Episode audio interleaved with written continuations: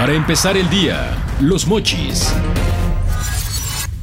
Incrementa índice de diabetes en edades tempranas. Con techos de cartón y paredes de carrizo, así estudian niñas y niños de la primaria Nueva Creación en la comunidad de Santa Lucía el Fuerte. Descarta nuevos casos de hepatitis en el ejido primero de mayo. Reducción de casi el 30% al presupuesto para el campo nos pegaría a todos, dice el Consejo Nacional Agropecuario. Para empezar el día, los mochis.